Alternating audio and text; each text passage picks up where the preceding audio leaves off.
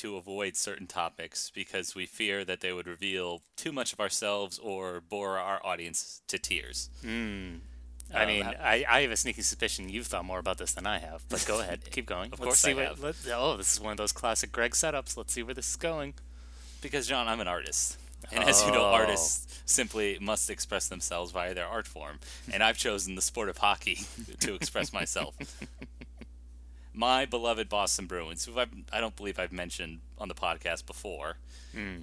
are in the middle, as we record, are th- facing down the barrel that is Game 7 of the Stanley Cup Finals. It's do or die time now. Oh boy. Yes, and this this series, John, let me tell you, has been filled with the agony and the ecstasy. Let me tell you. Because on paper, the Bruins are the better team. However, you may not know this; they don't play championships on paper. Wow. I did so- not know that. I'm, I'm learning so much about hockey. And so, as as these as these things often do, um, we've seen some unexpected results. The, the Blues have played a more physical brand of hockey, and have therefore just kind of wiped the floor with the Bruins in a lot of these games. Uh, except with the exception of Game Three, where the Bruins dominated and just put shots on goal. And that's what I would tell Coach Bruce Cassidy to tell his players is to put shots on goal. However, for some reason they refuse to do this. But anyway, Greg is a very technically minded person, guys. All right, just in case you didn't know that. yes, He's- I am. He loves film for the technical aspects, and he loves hockey for the technical play. Yes. and you know, if if people want to, I also want to bring up this point is because you and I are Boston sports fans. We grew up in Boston, and your mm-hmm. sports teams are like family. You have to root for them. I, I mean, is is it our fault that they've been on this hugely successful run? The Patriots, Red Sox, Celtics, and Bruins as well. Of of course they haven't. However, I am ready to lament if the Bruins do in fact lose Game Seven because we Well, are and- we are Boston sports fans and we are eternal pessimists and masochists. Yeah, we, that's we the only whole remember fun. the bad times. Yeah, the whole fun of being a Boston sports fan is because you get to be like, oh, they break your heart. They wake you up, and then it's like Bill Buckner all over again. It's right through his legs. We're cursed, I'm telling Rest you. Rest in peace, Bill Buckner. I know, rest in peace. And a speedy recovery to David Ortiz. What, Yes, What the hell happened there? But I, I believe it was an attempted robbery in his native Dominican Republic. Uh, oh, okay. No, it happened he in recently Boston. got transferred to. He recently thought it got happened transferred to a hospital in Boston. Best best hospitals in the world. Oh, okay. I mean, I'm used to you know our actual players being murderers, not being the murderees. so I'm glad I'm glad you mentioned that because I, I am ready to murder um, some St. Louis Blues players and the referees if it if it does come to that. Oh dear, Greg, Yeah. come on. Like you're you're putting that out in public on the internet, okay? The FBI is going to be knocking down your door. All right. I know I'd be the only sports fan who, who who's ever talked that way. At least you didn't do it on Mad Dog, so there you go. No, exactly. Um, by the way, uh, just a quick recommendation: you should peruse a Twitter feed called Best Fan St. Louis uh, if you really want to know what St. Louis sports fans are like. okay. I've I've seen the clip of the uh, Bruins fans post game like beating each other up. So okay, Yes. I've seen um, just a wonderful clip that this Twitter feed always brings up is um, a young boy in a Cardinals shirt happily greeting members of the Ku Klux Klan in Missouri, oh boy. and they sign off with having a great white day.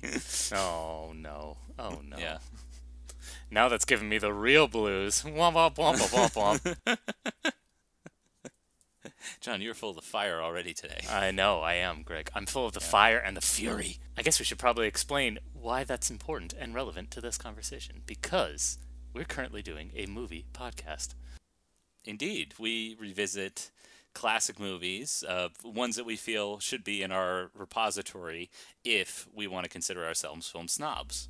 And we've been fortunate enough to find one, a recent classic, because oftentimes we revisit movies that are decades old and, and wouldn't really be, aren't designed for modern audiences. This one is, however. Exactly. We're watching the contemporary, the new gold standard of action filmmaking. We are talking Mad Max Fury Road.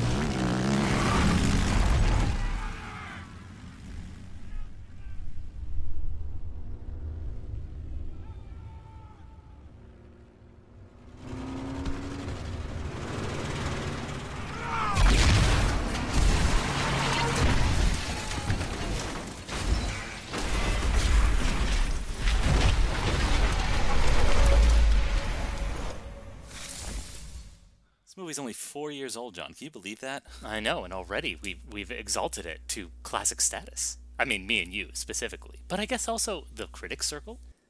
The critic Circle. John, do you remember the website The Dissolve? Yes, yes. I feel like that is where some of these movies were made, or I don't want to say broken, but th- that's where they earned their reputation. Like if they got the stamp of approval of these weirdos in Chicago who lived life via pop culture. Yeah, I think you're giving uh, the dissolve a bit too much credence, given the fact that it only lasted like two years. That's true. Fair enough. Weren't But they owned by like Pitchfork or something like that? I'm sorry, I'm getting Yes. ADD on you, but yeah, I'm, I'm sidetracking you. But yes, Fury Road. Fury Road. I, it this this movie literally hit like uh, an atomic bomb that caused a nuclear wasteland to critics and fans alike. I I don't th- I I know we all have ADD now in this current age of social media. Like none of us can remember anything. Like uh, hey, remember when um, uh, Don- President Donald Trump threatened to uh, wipe South, uh, North Korea off the face of the earth? Oh, that could have happened six weeks ago. times. That could have happened. Yes, that could have happened two years ago. You don't know. You don't remember. So I want to cast your minds back to the great summer of 2015, um, when this movie uh, went off, like just exploded into people's minds, and was later nominated for Best Picture, won all these technical awards, and yeah, like kind of has kind of earned its classic status. Now, John, I was a movie lover back then. Mm-hmm. Yet I earnestly avoided this movie because I felt it was a sign of the, the, the dumbing down of our culture, or suddenly suddenly we're going to elevate this this uh, fourth sequel, excuse me, third sequel to the Mad Max series, one of which that uh, had already ventured down into Blunderdome. That's right. Wow. yes, Harsh. The Return of the Jedi of the Mad Max films, one might Yeah. say. I'd, I'd call it Revenge of the Sith. It was even worse. Call it the Return of the King. Ouch. Uh, Ouch. thumbs down, a thumbs down to, for fans. But Mm. It is kind of weird that this is our first time doing, I think, a sequel for a movie for this podcast, and especially not within the context of the original. So this is kind of uncharted territory for us as well. yeah, Um, going back to why this film, why this punctured the cultural zeitgeist, I'd have to say because it's kind of an indictment of our times, just how personality-less films are these days, and to have something like this kind of hit the scene, that I don't know if it counts as like a grand vision, but again, just something that feels this visceral or has this much panache this much kind of color and life and spark, comparatively speaking, to the normal day to day or week to week trash we usually get in the cinemas these days. I keep, you know, harkening back to like the thoughts of like, what's a post apocalyptic film supposed to look like? Well, it's supposed to look like The Road. It's supposed to look like Book of Eli. It's supposed to be Yeah. desaturated and cold and scary. And then you have this movie, which is just so bonkers off the top like production design just everything color graded the saturation sliders turned 150% up yeah. so i think that's why um, this film hit the way it did it hit literally like an atom bomb Yeah. um, now I do, and you know me, I'm not a capitalist or a corporatist. Obviously, I'm skeptical of that. But I do want to give credit to whoever was running Warner Brothers from this century so far, because they do allow directors to basically take their vision in a mass market way uh, for good, like say the Christopher Nolan movies, or and you could argue Mad Max Fury Road. In fact, I would argue that, or and for ill, like say uh, Jupiter Ascending or Speed Racer or any of the other watches. or batman v efforts. superman dawn of justice Yes, yes, you could add Zack Snyder, uh, Zack Snyder. Um, uh, uh, you Zack can just add Zack Snyder. yeah. I, I I want to choose my words carefully. So let's say efforts. Let's no, say uh, okay.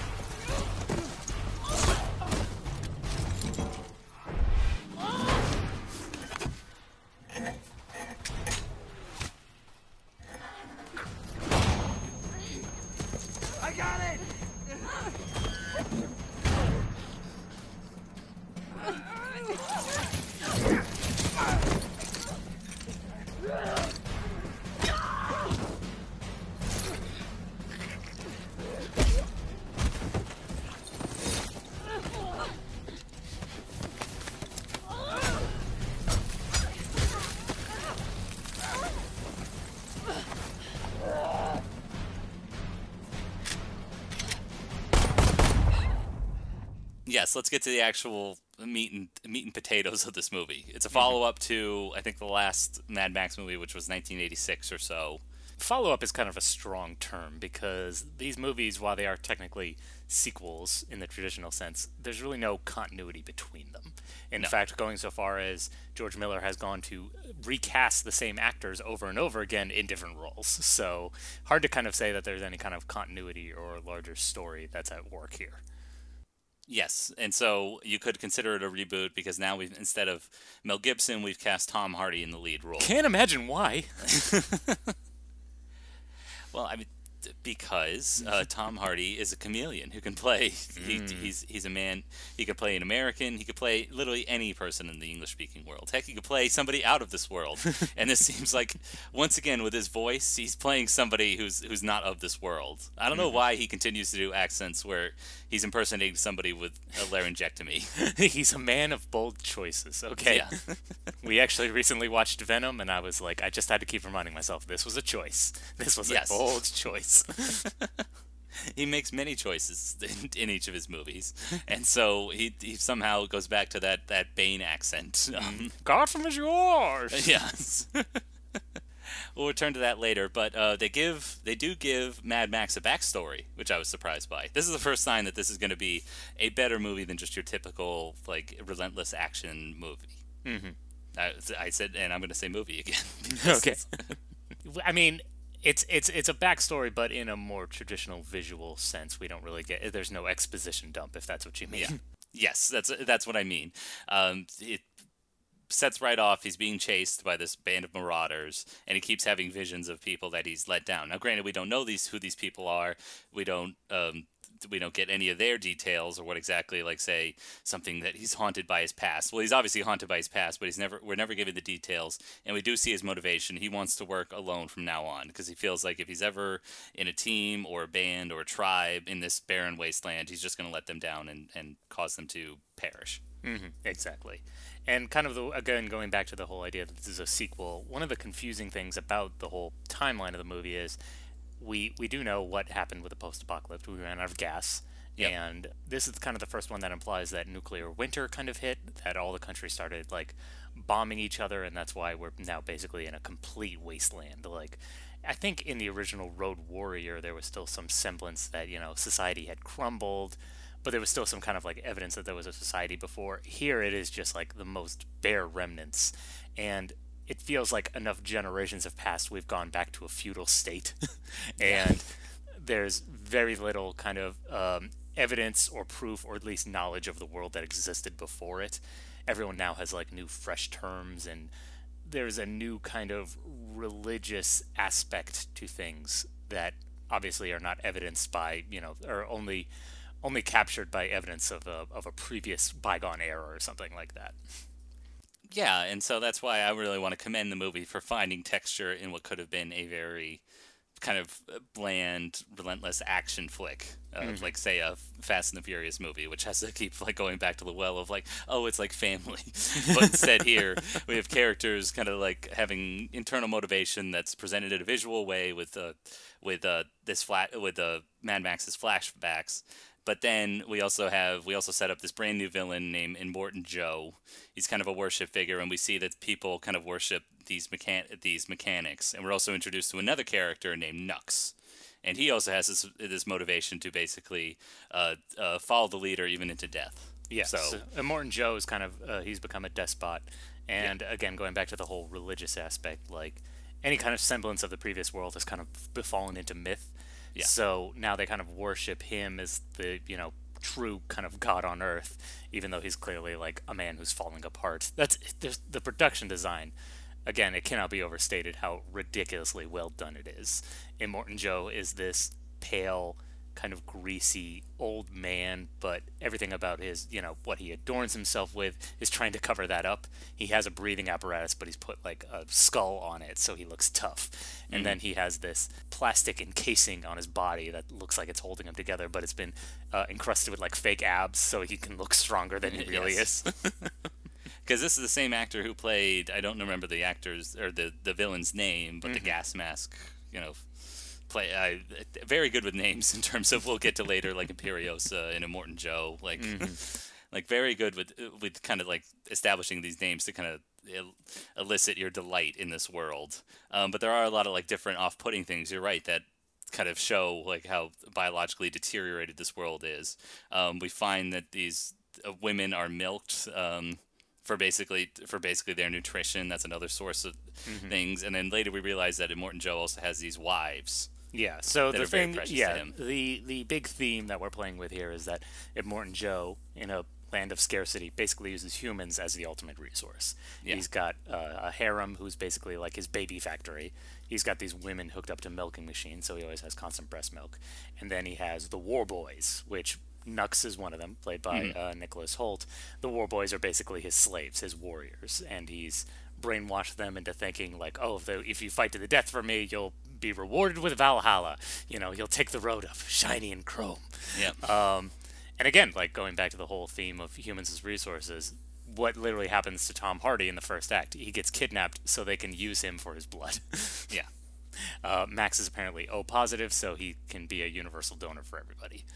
So you have this whole theme running throughout of humans being the ultimate resource. It's not lack of oil anymore. It's the fact that the nuclear fallout has eroded everyone's bodies. There's just a ton of disease throughout the mm-hmm. community. Just everyone has like malnourishment and deformed bodies.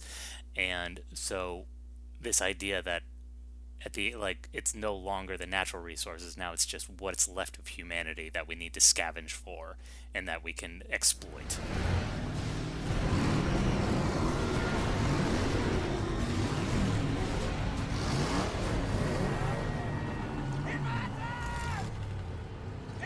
Joe!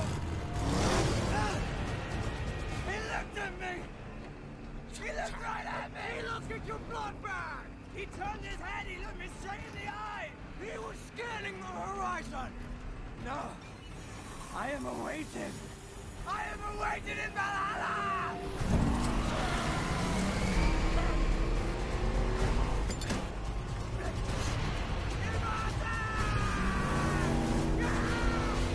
John, it's already taken us longer to explain and set up the world of Mad Max than the, than the movie did. Let's get to why people are actually here. oh yeah the car chases the cars Yes. and things blowed up real good Basically, after after all this preamble, which only takes about as long as we just explained, um, because George Miller is a very efficient filmmaker in terms of presenting information visually. Basically, uh, the beloved, or at least uh, two Immortan Joe, uh, Emperor Furiosa, who's one of these transporters to go get gas and take take out rival rival gangs.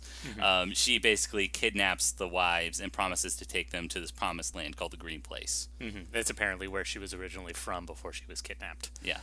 And that's where the movie actually turns. This is where I think George Miller really wanted to do his Furiosa movie, but obviously couldn't get made without the commercial interests of, say, a Mad Max movie. So, oh yeah because you know mad max was just you know buffalo box office back in the day John, brand names matter, okay? And with the 30 year cycle, we know that there was an appetite for uh, properties from the 80s, okay? i suppose you're right they remade robocop so I know.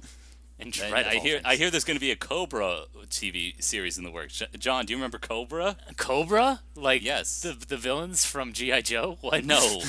I'm talking the Sylvester Stallone starring Cobra. Oh, okay. That I'm, was I'm gonna more of a Tango and Cash man myself. Okay. okay, I guess I'll take I'll take a Cobra on my worst day. yes.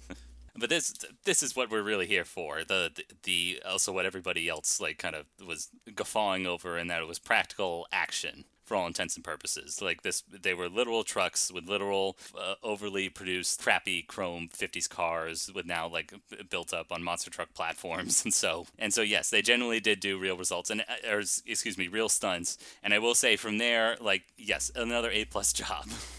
I believe in the opening scene, like uh, Mad Max's trademark Ford Falcon gets like flipped over, and uh, like already immediately you're viscerally drawn into the movie. Um, in addition to having all these other kind of great creative touches in terms of the character's motivation and kind of building out this world. So great job from there. The problem is from here it doesn't really stop. No. Yeah. I mean, we do have a few quiet moments, but yes. um, you know, people aren't praising this movie for its structure. So Oh, I'd, I'd say they are. I'd say like the, it's a impeccably done screenplay in terms of setting up character motivations and having things uh, pay off. Because Mad Max gets dragged along with this on this journey, he's got to be Nux's blood boy. Mhm.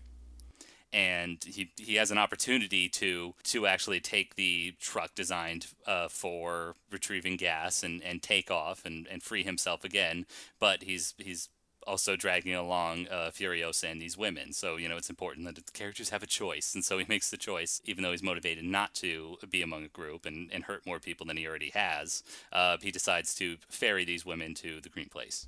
Exactly. Yeah. And one of the interesting things about these scenes is just kind of how terse their relationship is. Mm-hmm. And one of the do- and things I do want to give Tom Hardy kind of credit for is that he does kind of play the role very savagely. he's uh, Yeah. he's more kind of animalistic than anything else. I suppose, yeah. It. I think it's maybe He's a man of few words for these few scenes. Yeah, that's true. I think that's also to the movie's demerit because Furiosa is also a woman of few words. So it's not like it's not like they're yes they're motivated by different things and come into conflict that way, but we only see that through glowering looks rather than say thoughtful dialogue or like little like little actions like uh, they set up and pay off like uh, that the stick shift on the this truck that Furiosa is using to carry these women out to the promised land, this green place, has a, a spike in it to basically defend herself. Mhm. And so I thought like that that'd be a good point in which like characters can, I don't know, either threaten each other or trust each other, but it doesn't. It never really comes to that. So there there's there's a few I think key pieces missing in terms of developing this relationship. Instead, we're kind of just focused on the action, and and I'm I was actually happy with this choice, um, establishing the character of these women because almost immediately they also are thrust into the action. They're not just damsels in distress; they do stand up for Furiosa at many points, and I was like that. That's another like a plus thing that I think uh, made made critics woot back in the day was the fact that this is becoming like a, a, a feminist vision, and it is about empowered female characters in this wasteland. It's kind of like that scene from Endgame where all the lady heroes get Yes. together. it's ladies' night, guys. Yeah, only done much better, I'd say. How do you know this place even exists? I was born there. So why'd you leave? I didn't. I was taken as a child. Stolen.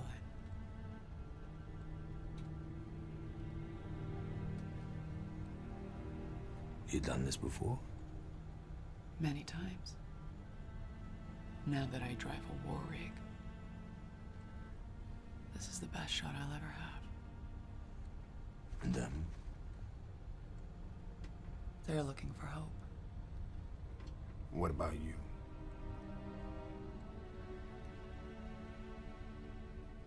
I mean, okay, so yes, there are a lot of good setups and payoffs, but Yeah. I do want to say, story wise, looking at the whole kind of arc of it, uh, I don't know if it really completely holds up because they uh, the movie is just basically one long chase scene. The uh, Furiosa and her group are trying to get to the Green Land, and so you have Mad Max who uh, begrudgingly helps them out, and then you also have Nux who uh, is a stowaway and at first is wants to leverage um, cap- recapturing them to get in Morton Joe's good favors again, but ultimately he's kind of rebuffed by Morton Joe, and he turns to their side as well.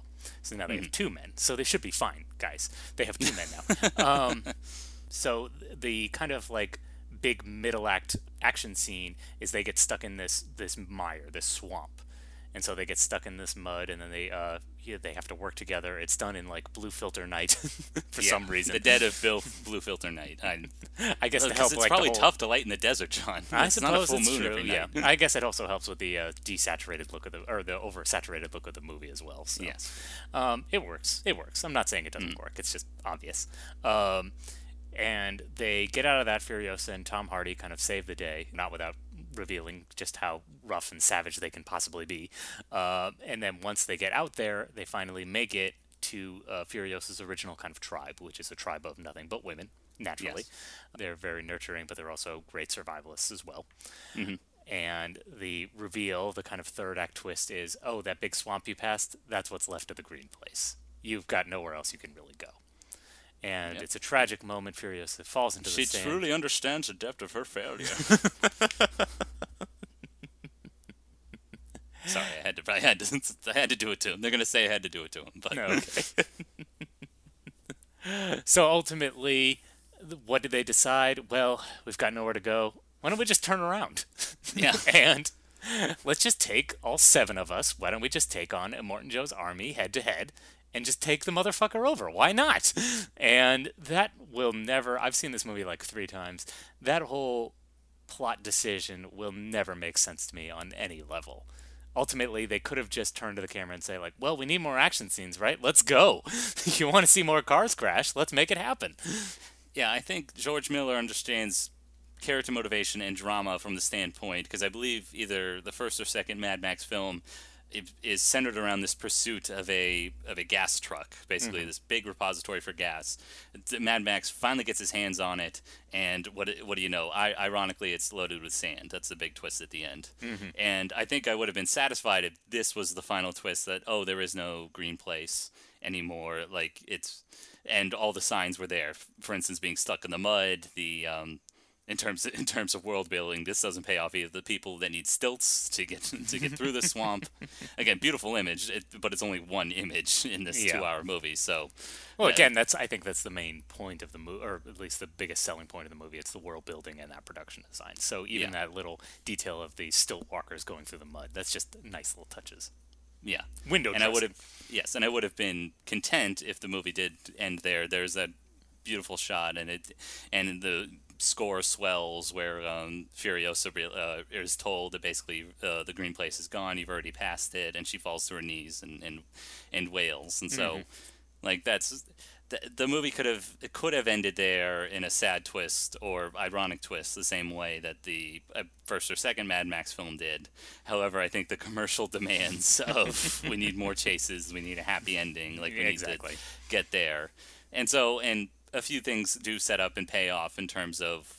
I guess Nux sacrificing himself to uh, destroy uh, Immortan Joe's caravan, and then later, we Mad Max has barely said two words to uh, Furiosa, won't reveal his name. Then he uses his blood to save her and reveals dramatically, "My name is Max." In, in the only scene which uh, Tom Hardy uses a normal human voice. barely. It barely registers as a normal Yeah. human voice. yes, and I, I will say I I did appreciate same same with that brilliant opening car flip of um, Mad Max's uh, Ford Falcon. I did like the scene in which they're throwing harpoons at the gas truck and using the cars to brake.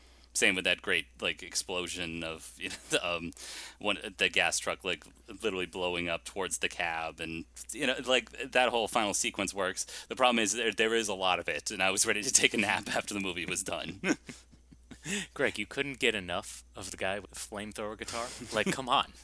That's another uh, t- touch I did appreciate, if if not outright love. I won't call it love, but this I will admit that the wasteland is not a world in which I want to spend a lot of time. Mm-hmm. Like I prefer like maybe infrastructure or something closer to that resembling my reality, not something not this fantasy where you know oh oh I'm Mad Max in the story. I'm I'm the awesome rogue or I'm Furiosa too. Like I I don't see myself in these characters or want to be in this world much longer. However, I do appreciate these moments where they show that this terrible dystopia does still have some fun in it. Um, so I'm I'm glad it's still like still Morton Joe found a way like hey let's let's be awesome in the midst of this chase. I know it's very serious. I want my wives back, but come on let's let's throw in a little razzle dazzle. I mean, to, yeah. to keep the to keep the troops motivated. Exactly. I mean, if you're in a post-apocalypse, like, what are you gonna do? Accessorize, and they do go out with gumption, with gangbusters. They, they, mm-hmm. like, come on. Like, my favorite character personally is the oil man, the man in charge of Gastown, because he's dressed Yeah. like a Carnegie. Like, he's got like the pocket watch and the weird little nose thing, and then you also have Yeah. the bullet farmers. Uh, they're not called bullets anymore. I apologize. They're the anti-seed. Uh, Yeah. Again, just going back to the whole how much society's collapsed. They don't call them bullets anymore. They call them anti-seeds because you plant something in it and it dies. Dies. and they're just like they have chainmail just made of bullets. And again, it's just so ridiculous and over the top.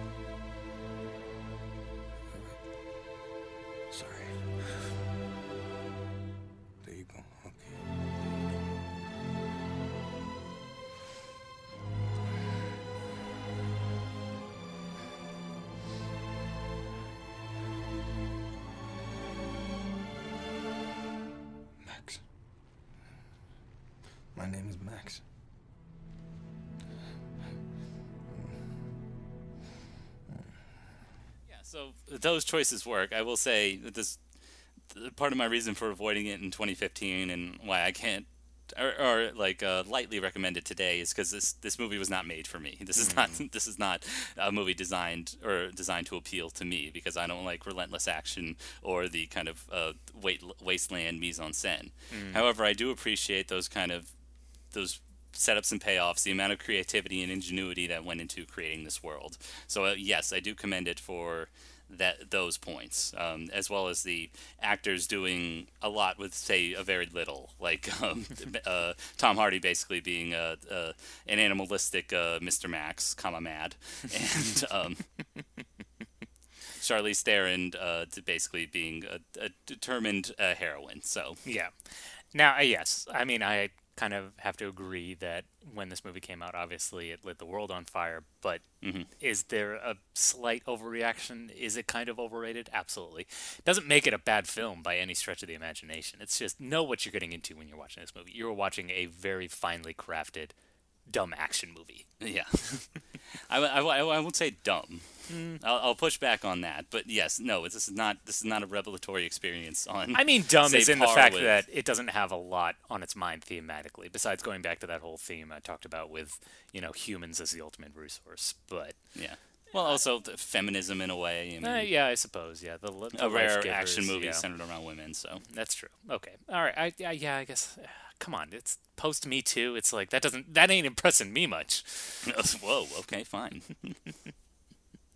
what what post Me Too movies, John, are are impressing you much? Oh, uh, uh, Rough Night, starring Charlize Theron. uh, you'll always be my maybe. Ali Wong, just crushing it Okay. as always. Indeed. I'm sure you can uh, cite a number of other great uh, romantic comedies on Netflix. Uh, yeah, there's uh, To All the Boys I've Loved Before. yeah. There's the Set It Up that movie. Remember that one? No. It's where the two secretaries hate their Oh, bosses. it's the two assistants. Yes. Yes. I didn't. I didn't hear much about that one. The AV Club didn't breathlessly write 15 different posts on it. So Because it's not very good. I mean, it's fine. it's fun for what it is. Again, like Alright. Mad Max Fury Road, it's good for what it is. it, it is good for what it is. One thing I also want to point out is George Miller is uh, just a a, uh, a wonderfully unlimited filmmaker. I, I won't say wonderfully, but a, a very unlimited filmmaker for good and for ill. This is only the third movie I've seen in his oeuvre. The previous two being uh, movies I didn't like very, f- family movies I didn't like very much. Babe, A Pig in the City, and Happy Feet, which is another instance of like what what can I throw in there? Like how much can I like cram into a movie? So it's this uh, a, a a nice family friendly musical about a, a young penguin finding his unconventional talents, but also it's about global warming and, and how bad it is to lock up animals in zoos. But Greg, it has like Cockney walruses, like elephant seals. Like, what more could you want? oh, of course, yeah. And he wanted Robin Williams to play the a funny comic sidekick, uh, but he had already done his genie bit. So what what could he do instead? And Robin Williams said, "I know. What about my hilarious Puerto Rican impression?" Uh, Greg, he doesn't just do one; he does two. He voices two Puerto Rican stereotypical characters. Okay, oh, oh, great, wonderful. yes, it's fun. We have fun. We have yes. Yeah. So I don't know. Do you have any comments on uh, George Miller's filmography following Mad Max Fury Road? Or? Uh, sadly, I'm afraid I'm going to have to be in agreement with you, which is those are the only other frames of reference I have for his. I have seen Happy Feet two. Uh, let me tell you, it's not much of an improvement over Happy Feet one. So I'm stunned to hear that. I know it's he hasn't learned much, but uh, I guess maybe we should have revisited the original Mad Max movies before we, we saw this one. If we were professional podcasters, we would have thought of that. But... I don't think we needed to. okay. Because based on the critical and commercial reception of this movie, I, I don't think it's going to get much better than this. So. Oh, okay. I don't know. The second Mad Max movie is really kind of lauded as, I guess maybe because that was a very independent production. Maybe that's why people Yeah. appreciate that one so much. That's true, and has those moments and the, the twist ending and all that. Yeah, maybe, maybe we can appreciate it. Lord but on a later date. Just walk away. Yes, the Emperor Humongous. I couldn't remember his name, nor can I remember the actor who plays him and Immortan Joe. No, that he's that's not the same actor. No, it's not. No, he played he played the villain in the Road Warrior, the first one, not Mad oh, Max 2. okay. Gosh, Greg, All right. get your shit together. I know. I, I apologize um, to the commentary out, out there. Mm-hmm. I promise to do better next time. You're such a disappointment. I mean, next time you play trivia, how can you even show your face? I, I don't know. I just pray that uh, the trivia isn't centered around George Miller filmography. if it is, I think everybody's in trouble. I do appreciate that a lot of uh, trivia nights nowadays are themed to one specific thing. So I went to a Harry Potter trivia night just a few weeks ago. Uh, oh God, sorry. Well, let me tell you, just retched for it wasn't it wasn't that bad, except for the one round where you had to name Fantastic Beasts. Because who the fuck remembers what the Fantastic Beasts are? Everyone remembers the nicknames apparently, but no one no one knows the actual like Latin or the magical root word for it. So who gives a shit? We Um, got a solid zero for that round. So I, I'd say that's for the best. I'm not Are you sure this wasn't um, put together? Uh, this trivia night wasn't put together by the government to identify deviants among our midst. Maybe people that should be liquidated because they know the name, the Latin origins of, of fictional creatures from the mind of J.K. Rowling. I don't give J.K. Rowling all the credit. Okay, I'm sure a lot of executives came up with a lot of merchandisable ideas too. That's right? true. Mm-hmm. Well, Greg, Yes. from great minds, I think we have even more to give because we have a recommendation segment at the end of every episode. And Oh, you wanted me to carry it? well, yeah, okay. Greg, come on. don't Where's the yes and? Um, so, yes, and we call this section Spotlight. Spotlight. Spotlight. Spotlight. Spotlight. It's time, Robbie. It's time. Good job. And here we are in, We've in a only- bar. we've only And done like in? 100 And who walks in? Hillary Clinton. We've only done 140 episodes. I can't believe I have to hold your hand through this. Anyway, well, John, I'm ready to hold your hand. Okay. And basically take you to school. Mm-hmm. Uh, the the film the school being film school Ooh. because I I studied film in college and, and want to say I was not fortunate enough to have this huge repository of information all all available on on the internet and YouTube. Although there was some of it, I will admit. Uh, Google existed in the day, but I I had to I had to learn from my local library on a lot of these subjects, or from it, having it imparted to me from teachers. Now kids just could pick up anything from YouTube, from uh, film school to uh, uh, white nationalism to any subject that their hearts desires.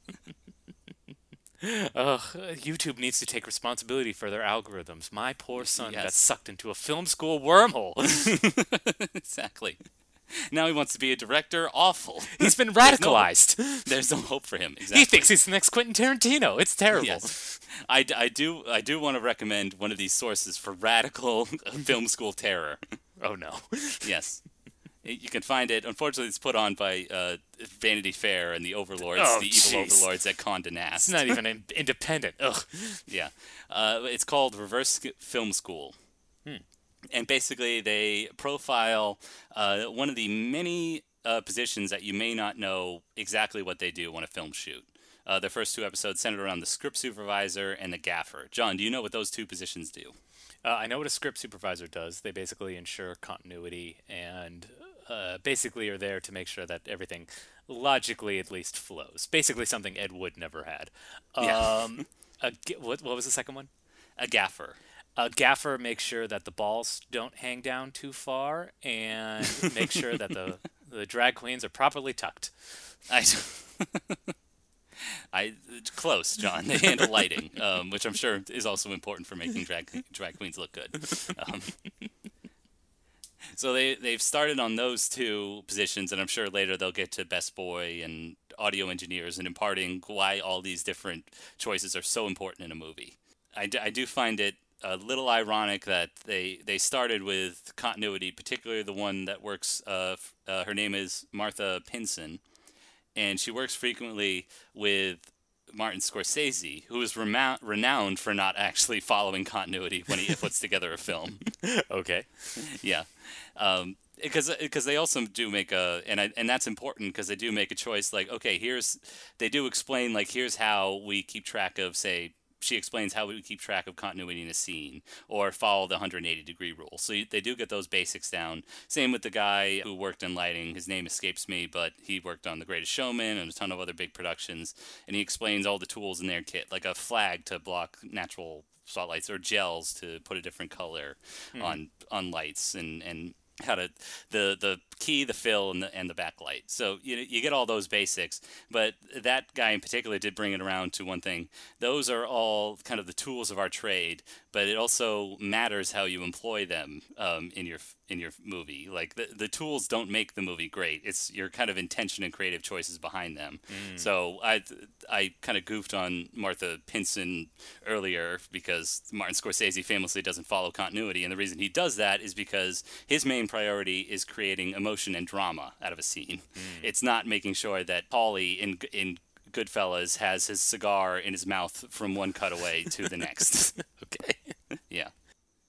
Yes. So I I do think like while it's invaluable to learn these bits and pieces, it's also invaluable to take away why these rules and tools are important and then go and kind of fulfill your creative vision. Don't just kind of, hmm. of follow the rules. This happens all the time when we talk about screenplays because to bring it back to Mad Max Fury Road, it has all the the tent poles and or struct it has all the perfect points and structure of a screenplay that you would find from Syd Field or Saving the Cat or something like that. Hmm. But it's those different creative choices that makes it that much more compelling. Like say having Nux having a motivation, or Mad Max getting his whole kind of philosophy changed by the, or having his whole psychology and motivation changed by the journey that he's going through. So. That's that's basically what I wanted. This is this is the recommendation is a jumping off point um, to any young film aspiring filmmakers out there. I mean, I should hope that they listen to us and they get inspired weekly to be like, yes, I can be the next great master. Yes, you can be the next. I could be the next Louis Malle. the- yes, that's a That good. was- That's a great example. That's the first one I pulled out of my ass. What what do you got? Uh, I have uh, Scorsese because he makes the best films. He makes the best films. You already said Scorsese. All right, how about uh, Michael Hanukkah? There we go. Who's Michael Haneke? Oh, he did uh, Amour. Remember, he does very dark movies. Oh. Oh, Yeah. Yeah. The great, uh, the Great Seventh Continent. I don't know if you heard of that one. It's about a Austrian family that uh, poisons themselves and kills their daughter. That's great. Oh, okay. Ugh, classic. Hollywood. tale. I know one of these other conventional Hollywood tales from Michael Hanukkah. But anyway, yes, keep keep shooting for the stars. Otherwise, you'll wind up mm-hmm. like John and myself, just blabbering on about movies for no one. Not no one, for mostly ourselves. Yes. And you know what? That's fine. That's still an audience. It's an audience of two, Yeah. but it's still good. Mm-hmm. It's still It's good enough. Yep. Yep. So, John, what do you have for spotlight? Oh, I want to recommend a new movie by a new master, Greg. We are talking Dexter Fletcher. Ah, the, a rising star in Hollywood. I, I do want to commend Dexter Fletcher. He did do one of my favorite movies, I think this decade, called Eddie the Eagle. I really like that movie. Uh, yes, look, he's a, he's a workman. He works stronger than anybody else in Hollywood. When Bryan Singer gets fired from your production, he comes in and he saves the day. Yes. If you And have he- a biopic about a gay musical star from the 70s, he is the man to call. Not only a gay man from the 70s, a gay musician from the 70s who was taken advantage of by John Reid. Ah. So there you go. I didn't know he was the the continuity. I, I didn't know he was the crossover character between. Yeah. It's like it's like Bond movies. It's, it's like only it's the, the same villain carries over. well, it's interesting because I have seen both, Mm-hmm. and I'll end up talking about. I'll end up talking about. I don't know why I can't say that film without yawning. I don't understand. But uh, it's it's funny, like watching both movies. It's like, wow, they are pretty much the same story, and then you look it up. It's like, oh wait, they were playing literally the same character. Okay, no wonder this guy was such an asshole. Um, but yes, I j- jaunted down to the local theater, and i got to experience Rocketman. Uh, Like, First of all, why didn't they call it Tiny Dancer? That would be adorable, Yeah. but also misleading because uh, Elton John is not the spring chicken he used to be. what, do- I don't, what do you mean? Candle in the Wind lit the world on fire 22 years ago. I'm talking about physicality, Okay. okay? Um, all right, I, we just have to, you know, air out everything going into this movie. It barely passes the Dewey Cox smell test. All right. That's true. How can Um, how can they still make movies like this after Walk Hard, the Dewey Cox story? Well, again, that's what that's what made Bohemian. That's what made John, Bohemian come Rhapsody on, come so. on, perk up. okay, that's what made Bohemian Rhapsody so derivative and boring. Is that it literally does nothing with the formula. Yeah. It is literally like nails on a chalkboard, like or sorry, nails on a chalkboard. Bad analogy. Yeah. It is literally like the whole movie's on autopilot.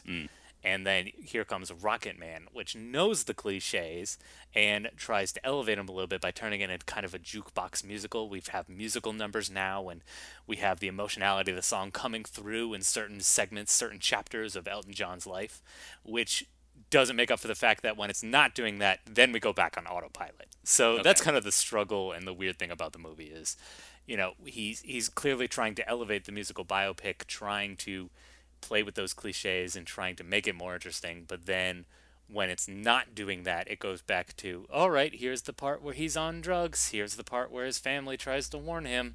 Here's the part where, oh, the lowly, the lowly despair.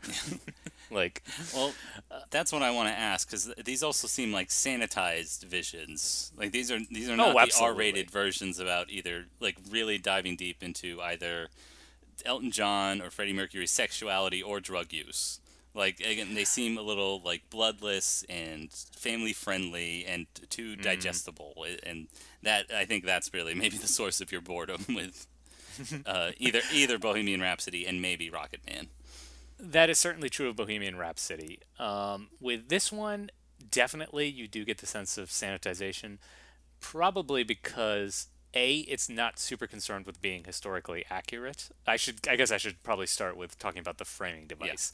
The movie opens with Elton John in his in a fabulous feathered devil outfit with the horns and the big spectacles and he blasts through the doors with light shining beneath him like silhouetted Rocketman the title comes. And you know the music swells and then we reveal where he really is. He's just busted into a group rehab session. Okay.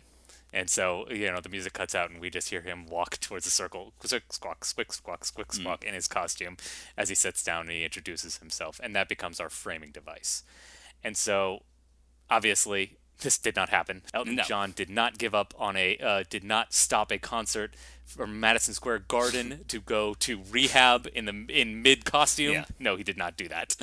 But again, for the sake of the movie, and because it's also because we're talking about musical numbers here, it does feel like, uh, well, this is my memoir. This is my my recollection of how things happen. So at least it kind of gives you that distance. Uh, it kind of knows that this is the more sanitized version and can kind of play in that space a little bit more, as opposed to Bohemian Rhapsody, which I think is literally trying to, uh, you know, give you the most sanitized version of it.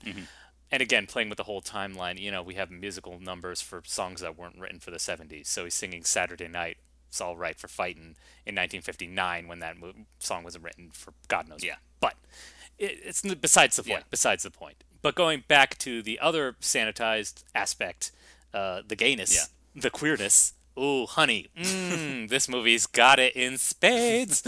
Um, we get our first gay kiss 10 minutes in, and we get our first sex scene 30 minutes in. So, yes, hitting those act breaks.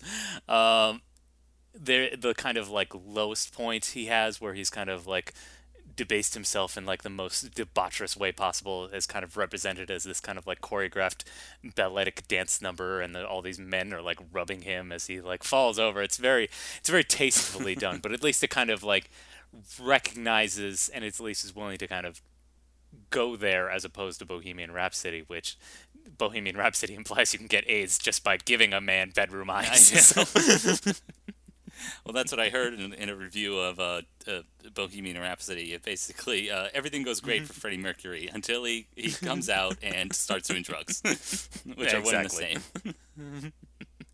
well, and that's the other interesting thing about Rocketman. Uh, it kind of implies that this this debauchery kind of comes from a from his repressed homosexuality and the fact that he learned kind of he he didn't get enough love from his parents and they're probably like they're one and the same like he comes out to his mother played by Bryce Dallas Howard which we'll get into that um, but basically like a key moment is he comes out to his mom over the phone and she doesn't react negatively. She just kind of admit she accepts it. She says she kind of always knew, and tells him like just realize that you'll never understand true love because of that. And given his whole history between his father, who he felt like never really loved him, and his mom, who responds this way in being vulnerable, like obviously he felt like he never really true, truly deserved love, and that's why he kind of fell into a world of sex and vi- and drugs and debauchery and things like that. So Okay. Uh, but uh, Mm-hmm. I I don't really have a response to that. Um, sorry. it's fine. It's fine. Um, again, okay. So his mom is played by Bryce Dallas Howard, and this is not my joke. Uh, Guy Branum came up with this joke. Yeah. Is whenever I see Bryce Dallas Howard on screen, all I can think about is why is Jessica Chastain so bad in this? um, and she is not good in this movie. Again, like that scene I was talking about should be a pivotal, like gut wrenching scene, but. It's done by Bryce Dallas Howard, which shows that Hollywood is not a meritocracy, folks. No. So No, uh, how many? There are probably hundreds of merited British actresses they could have gotten. And I thought the whole point that they cast her was because she's kind of a redhead and like Elton John is kind of a ginger, Yeah. so I thought she was maybe cast because of that. But then she wears a wig for the whole movie, so Oh, boy. like n- like nothing ever makes Okay. Maybe she had a deal with I don't know 20th Century Fox who distributed this movie. I don't know. I don't know exactly. but yeah, so it's I think for again judging it based on those merits, mm-hmm. this is a pretty bog standard music biopic, but it also has those you know flourishes, those fantastical flourishes, the musical numbers, and the fact that it's not Bohemian Rhapsody really elevates it to a good time at the movies. So I'm going to give it a hearty recommendation. Okay, so you're saying put money down now that this is going to be a Best Picture nominee and uh, win all these Oh. awards because obviously it's better than Bohemian Rhapsody objectively in your mind. So Again, Hollywood's not a meritocracy. we just discussed this. I mean, Bryce Dallas Howard will probably get a nomination. Oh, if, if But she it does, probably it's a really dire year. For it's already been a dire summer, uh, both critically and financially for the for the for Hollywood proper. But Oh dear. yeah, if award season comes around and we're like, "Hey, Rocketman was pretty good," then yeah, we're in, we're in trouble. Okay. Where where is the Mad Max Fury Road to save us this summer? I don't know. I don't know. Also, weirdly, did Mad Max make that much money? I mean, it made over a hundred million dollars. I think it exceeded expectations, which I think were moderate for an R-rated movie to uh, rebooting a thirty-year-old uh, wasteland thriller. So, Star, starring a, a virulent anti-Semite. Okay. now this was was this pre Deadpool, I guess, and Logan. So yes, I guess like the the thought process was our movies were still kind of like box office poisons. yeah. I wouldn't say box office poison, but definitely a box office limiter. Hmm, got it. So, I mean, Ridley Scott didn't want his alien movies to be R rated. Exactly. Look how that turned out. exactly. R R rated the best when movies are made specifically for me. It showed how Shows how mature I am Yes. that I can handle that much sex and blood. Mm-hmm. I'm so mature, you guys. Mad Max Fury Road's my favorite movie. yes. Uh, if you felt personally attacked by that comment, you can let us know when you connect with us on social media. Yeah, we're on Facebook, uh, Twitter. I think is your preferred forum if you are a, a Mad Max Fury Road stan. If you're a sad, pathetic neckbeard who loves this movie. No, Shots fired. Shots yeah, fired. I, John, I would go as far as to say also um, uh, feminists who say like, my favorite movie. You may not expect this twist. It's Mad Max Fury Road. Full of so many strong female characters. Yes, I'll, take a beer, please. Whoa. Maybe those Take kind of that, patriarchy. fans, but But yes, we're also on Instagram, so you can follow us there. yeah. What are you posting on there, by the way? I haven't checked. I Yeah, screenshots. okay. Uh, I, every time I go to the theater now, I try to take a picture of a poster and then try to think of a caption for it later. So that's kind of what I'm doing. All right. That's my thing. All right, all right. Again, it's uh, visuals. We can do visuals. Okay. We can do whatever we want. Yes, we can. Why don't you come up with some ideas? I, I will. I'll, I'll do my best. But Okay. we are also if th- those are kind somewhat impersonal methods of communicating with us if you do want to get a little bit more intimate go ahead send us an email aspiringsnobs at gmail.com where we do take recommendations feedback questions and uh, maybe we'll read them on air Yeah. even though this isn't really air this is um, unless you consider wi-fi now the air It's it's air waves. That's true. You know, making sound and into your eardrums. So yeah, technically, it's we're on the air. Mm-hmm. We're live from the Aspiring Snobs headquarters. Listen, I mean, if we do that for you, we give you Mm-hmm. an hour of mm, okay-ish conversation for free. So we do this favor for you. Can you do a favor for us? Go to your podcast service of choice, whether it be Apple Podcast, Stitcher, or Spotify. Give us a rating saying, "Hey, these guys are great, five stars," and then more people will find it the show and we can keep doing it. We'll feel validated and so we'll be motivated to keep doing putting out okay-ish content like this. I mean, maybe once we realize that we have more of a following than we really do, maybe we'll feel obligated to do better. Yes. Because right now we're kind of at a perfect mediocre level, and so if you want us to get better, you're really going to have to motivate us and give us those five star ratings. Absolutely. Mm, so I mean, we're kind of we're millennials, so we need that kind of positive feedback. We need those trophies, you know, those participation ribbons and stuff like that. So, yeah. so please, five stars. Mm-hmm. Thank you. Yeah. And again, we do take recommendations. We do set a schedule for the movies we're going to watch. So we are taking mm-hmm. more. But John, why don't you fill folks in on what we're watching next week? Well, Greg, we've already gotten a taste of what modern action looks like. Let's see what action looked like back in the day, in the 1960s, where everything was black and white and dreary. Yes. What do you but say? But also revolutionary. So we're going to be looking at a le- revolutionary period f- from the era, and that is 1966 Battle of Algiers. the the gold watermark of action films, I assume. well, maybe not. More like uh, we're getting back into a more realistic vision. I, I believe they used. Uh, it's a movie I've wanted to see for a long time. It's a movie that I believe used like kind of documentary techniques to really portray uh, a revolution going on in colonial, or at least the former French colony at this point. So okay. So it was like the, the Jason Bourne of its day. yeah, that's a that's a great point, John. Yes, I'm so, I'm full of so many good points. indeed you are, and you can look for more of those the following week. Um, until then, we're out of here. I gotta go. okay. so thank you everybody for listening. And until next time, keep aspiring. oh, that was terrible. That was. Uh, I should do a different Tom Hardy. I'll do Venom Tom Hardy. Eh, keep aspiring. Aspiring. What I, I feel like Bane voice is so obvious. You keep aspiring. keep aspiring. Gotham is yours.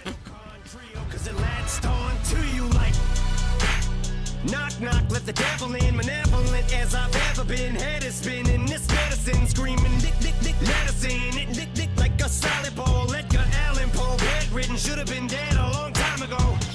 Liquid Tylenol, gelatin Sneak my skeletons melting Wicked, I get all